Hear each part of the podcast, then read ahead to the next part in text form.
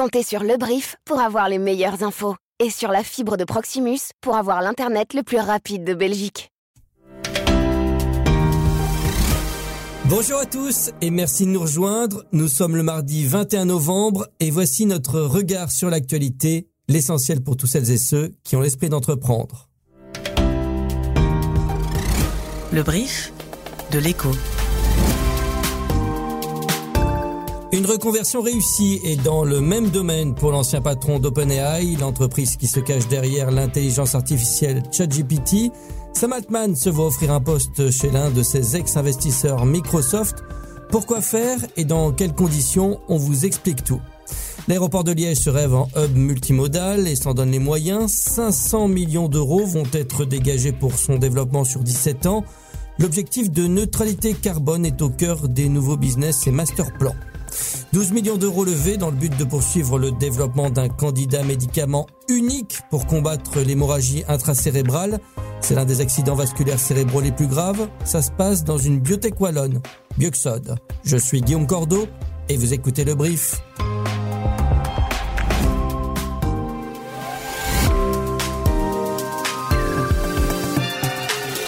Le brief, cette info, dès 7 heures. Il n'aura pas fallu longtemps à Sam Altman pour retrouver du boulot. L'ex-CEO d'OpenAI, remercié vendredi par son conseil d'administration, pour différence de point de vue, va rejoindre Microsoft. Le géant de l'informatique le recrute pour co-diriger une équipe de recherche toute nouvelle sur l'intelligence artificielle avancée. Il y travaillera avec Greg Brockman, l'autre fondateur d'OpenAI. Microsoft n'est pas un inconnu pour Sam Altman. La multinationale a promis d'investir des milliards de dollars dans la pépite technologique. Alors cela signe-t-il un changement de stratégie? Nous sommes avec Maxime Samin, l'un de nos journalistes spécialisés en nouvelles technologies. Bonjour. Bonjour Guillaume. OpenAI doit-il s'inquiéter aujourd'hui? Ah, on est plus que sur de l'inquiétude. Euh, la question qui se pose maintenant, c'est que va devenir OpenAI? Est-ce qu'OpenAI va encore exister dans deux, trois jours, tout simplement? Parce qu'à la suite du départ de Sam Altman, du départ forcé, c'est euh, plus de 500 employés qui ont euh, menacé de quitter l'entreprise s'ils n'étaient pas réinstaurés en tant que CEO. C'est le président du conseil d'administration qui est parti également et qui le suit chez Microsoft déjà. Et lui a lui-même déjà emmené quelques personnes clés de ses équipes, les plus brillants cerveaux, euh, en allant chez Microsoft. Donc là, pour l'instant, chez euh, OpenAI, il reste le nouveau CEO qui est donc euh, l'ancien CEO de Twitch, qui va se retrouver un petit peu seul, puisque même la CEO ad interim qui avait été proposée avant lui a fait allégeance à Sam Altman et a déclaré qu'elle allait suivre quoi qu'il arrive. Mais quelle est la stratégie de Microsoft derrière en recrutant Sam Altman et Greg Brockman Le géant de l'informatique ne fragilise-t-il pas OpenAI alors qu'il investit des milliards de dollars La stratégie de Microsoft, c'est un coup gagnant en fait, il faut le voir comme ça. Il y a trois jours, Microsoft s'est retrouvé dos au mur en n'étant pas averti de la décision du conseil d'administration de virer Sam Altman, a appris la nouvelle une minute avant qu'elle soit diffusée à la presse et au public, et s'est retrouvé dans une situation où en étant le principal investisseur de l'entreprise, elle n'avait en fait aucun pouvoir décisionnel euh, au sein de celle-ci, puisqu'elle n'est pas présente au conseil d'administration. En trois jours, le CEO en personne de Microsoft a pris lui-même son téléphone, s'est déplacé en personne pour essayer de convaincre le conseil d'administration de réinstaurer Sam Altman et revenir à la situation initiale. Ça n'a pas marché, la manœuvre a échoué.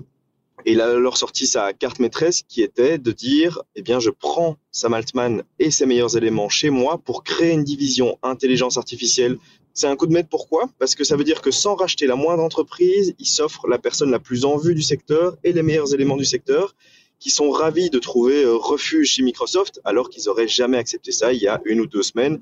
Et de l'autre côté, Microsoft garde ses investissements dans OpenAI au cas où la structure venait à poursuivre ses activités. Et donc, Microsoft joue sur les deux tableaux et est au final le grand gagnant de cette opération alors qu'on l'annonçait comme le grand perdant il y a à peine trois jours.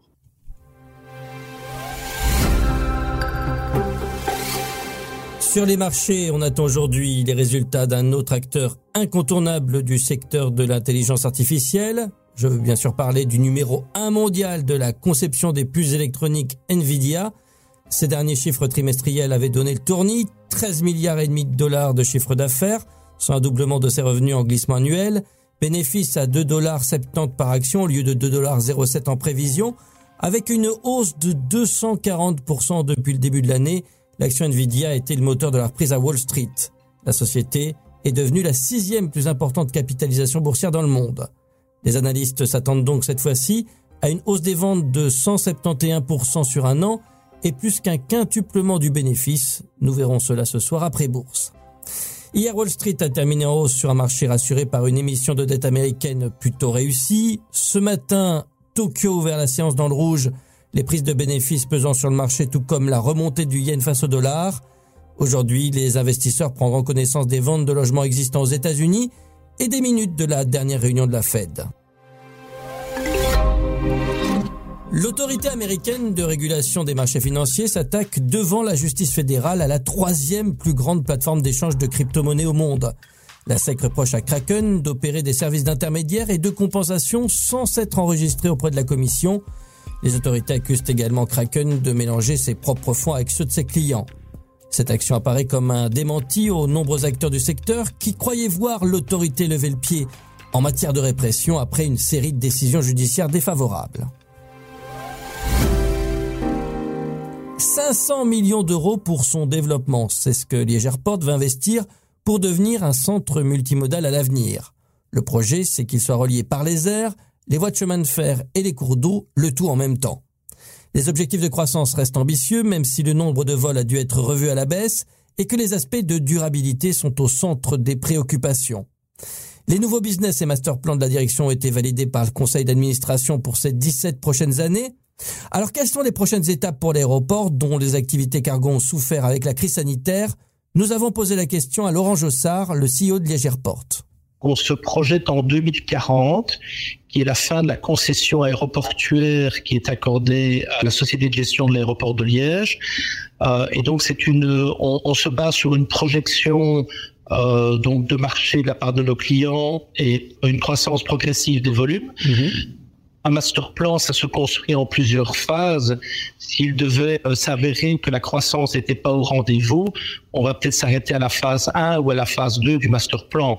Donc ça ne veut pas dire qu'on met 500 millions d'un coup sur la table, ça veut simplement dire que c'est un plan de 500 millions par phase progressive. Pour les deux à trois années à venir, Liège Airport tape sur une croissance de 10 à 15 par an par la consolidation des clients existants et l'attraction de nouveaux noms. L'exemple le plus récent, mais aussi le plus polémique, est celui d'Alibaba. Écoutez, Alibaba est un client euh, qui aujourd'hui représente 5% de nos activités. Euh, cependant, ça nous a donné beaucoup de visibilité en Chine au niveau marketing, euh, beaucoup d'exposition médiatique, euh, et ça nous a permis de développer, euh, je dirais, notre business avec toute une série d'autres acteurs chinois. Euh, maintenant, euh, on, on, a un portefeuille de destinations qui couvre le monde entier, et donc la Chine est un vecteur de croissance, euh, mais il y a également d'autres opérateurs, d'autres parties du monde. Mais China nous a donné en tout cas beaucoup de visibilité sur le marché asiatique. En moyenne, un Européen générait 177 kg de déchets d'emballage en 2020. Aujourd'hui, ce point est en augmentation sans nouvelle mesure, la même personne en générera 209 kilos en 2030. Demain, le Parlement européen doit se pencher sur ce problème et arrêter sa position sur le futur règlement sur les déchets d'emballage avec pour objectif de mettre un terme à cette croissance de volume. Le texte proposé, adopté sur le fil en commission, encourage le recours aux emballages réutilisables et rechargeables dans la distribution. Le vote de ce règlement sera sans doute assez serré car il a fait l'objet d'un lobbying intense, notamment des producteurs d'emballage en papier en carton. Le texte prévoit notamment que d'ici à 2030, tous les emballages soient recyclables, mais il doit aussi permettre de réduire les déchets d'emballage plastique avec des objectifs de collecte entre autres mesures. Qu'on se le dise, les boîtes de camembert en bois et donc non recyclables sont protégées par des indications géographiques protégées et des appellations d'origine contrôlée, exception quand tu nous tiens.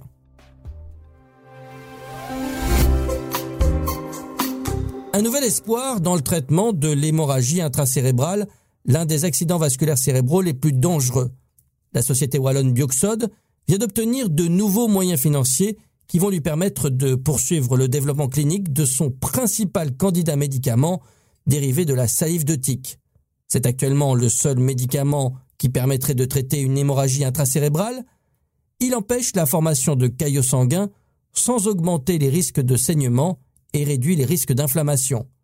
Bioxode vient de finaliser une levée de fonds de 12 millions d'euros auprès de ses investisseurs historiques, 8,6 millions en capital et 3,4 millions en soutien de la région wallonne. Marc Dechamp, CEO de Bioxode, explique à quoi va servir cet argent. L'argent que nous avons levé maintenant va nous permettre et nous a permis de démarrer l'étude clinique dite de phase 2A.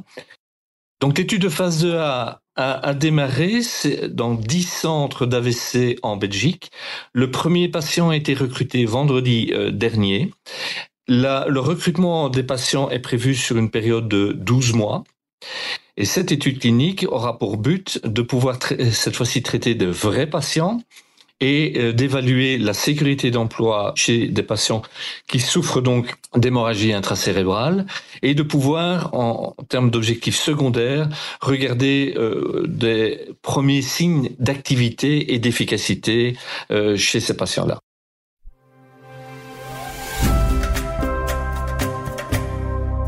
La cotation d'Orange Belgium a été suspendue hier. Cette pause financière est liée au dossier du rachat de 75% de vous moins une action finalisée en juin dernier. Netis possède encore 25% des actions de l'opérateur liégeois, mais veut les échanger contre une participation de 11% dans Orange Belgium. L'opération doit être avalisée par l'Assemblée générale d'Orange Belgium. Si elle se concrétise, et ce sera certainement le cas, Netis obtiendra alors les droits de gouvernance liés à sa participation dans vous. Allez, au chapitre pratique, si vous n'avez pas encore de stratégie pour vous lancer dans le rallye boursier, le concours organisé par l'ECO, qui a commencé hier, écoutez donc le nouveau bonus de la série Tracker. Il réunit deux professionnels des marchés qui vous expliquent comment gagner le jeu, ni plus ni moins.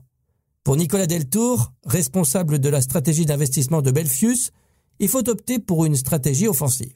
Dans le cas du jeu, c'est un peu contre nature. On n'a pas le temps de laisser courir les gains. Donc je pense qu'il faut avant tout optimiser les overshoots du marché, à la hausse comme à la baisse. Les overshoots à la hausse, ben, on vend. Les overshoots à la baisse, on achète. On multiplie les ordres, je pense, pour le plus possible exploiter la volatilité du marché. Bref, on fait un peu l'inverse de ce qu'on fait quand même quand on est un investisseur avec son propre argent. Ben voilà, dans le rallye, ce qui compte, c'était dans l'extrême du dessus, peu importe qu'il y ait des extrêmes à la baisse. Vraie vie du, du gestionnaire, on va regarder le rendement espéré on va regarder aussi la volatilité autour de cette action. Et ce qui compte, c'est le meilleur ratio entre le rendement espéré et la volatilité de cette action. Dans votre jeu, ce qui compte, c'est d'être au top au moment où la volatilité est positive. Vous voilà à présent armé pour affronter ces 10 semaines de concours avec 50 000 euros virtuels qui peuvent se transformer si vous gagnez en 10 000 euros réels. Bonne chance à tous. Et si vous voulez encore en savoir plus, rendez-vous sur notre site, notre application et toutes les bonnes plateformes d'écoute de podcast pour ce nouveau bonus de tracker.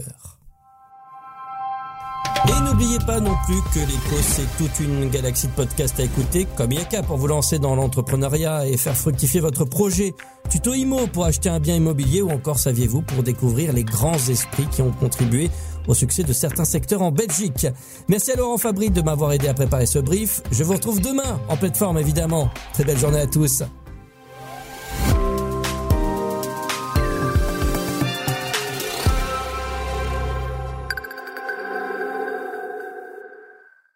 Avec la fibre de Proximus, téléchargez et envoyez des documents ou des fichiers volumineux en un clin d'œil.